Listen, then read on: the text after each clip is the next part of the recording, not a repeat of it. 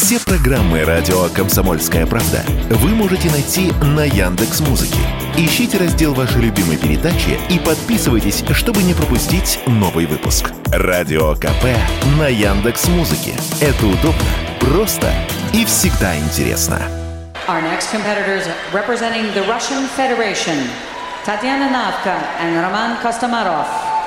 Rappresentante la Russia, la Coppa Scelto, Cha-Cha, Rumba e Samba. Это 2006 год. Зимняя Олимпиада в Турине, Италия. Фигурист Роман Костомаров выходит на лед вместе со своей многолетней партнершей Татьяной Навкой. За то выступление пара получит золотую награду и навсегда войдет в историю достижений российского спорта. Навка и Костомаров станут одними из лидеров мировых танцев на льду, практически символами этого вида спорта, как Авербух и Лобачева или Пейзера и Анисина. С тех пор тандем Костомаров-Навка давно распался, и каждый из его участников много лет шел своим путем – Собственные танцевальные шоу на льду, большие телепроекты, семейные и профессиональные истории. Костомаров был в отличной форме, активно вел соцсети, постил видео с тренировок и пробежек. Всем привет. Красота, погода супер. Бегаем, а потом купаться. Однако история Костомарова в самом начале этого года вдруг споткнулась о страшное. В январе артист и спортсмен попал в реанимацию с воспалением легких. Болезнь быстро прогрессировала. Две недели в реанимации, ИВЛ и ЭКМО. А на днях СМИ стали сообщать, что у Костомарова развелась гангрена, и фигуристу удалили стопы. Теперь же якобы идет борьба за его руки. При этом семья фигуриста информацию не подтверждала. В одном из своих постов в соцсетях жена Костомарова Оксана Домнина лишь назвала происходящее страшным сном и попросила просила журналистов не звонить ни ей, ни ее близким. Когда придет время, Роман расскажет все сам, написала Домнина.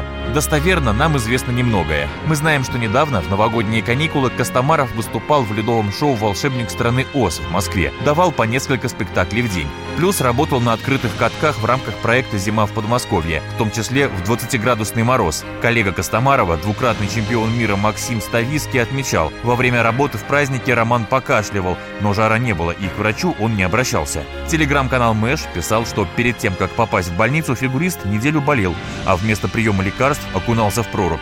И вдруг реанимация, пневмония и ампутация. Так что же произошло и как воспаление легких может быть связано с гангреной? Пока остается лишь гадать, объяснил радио КП профессор первого МГМУ имени Сеченова, врач-хирург Андрей Шестаков. Возможно, пневмония стала лишь следствием уже имевшегося заражения.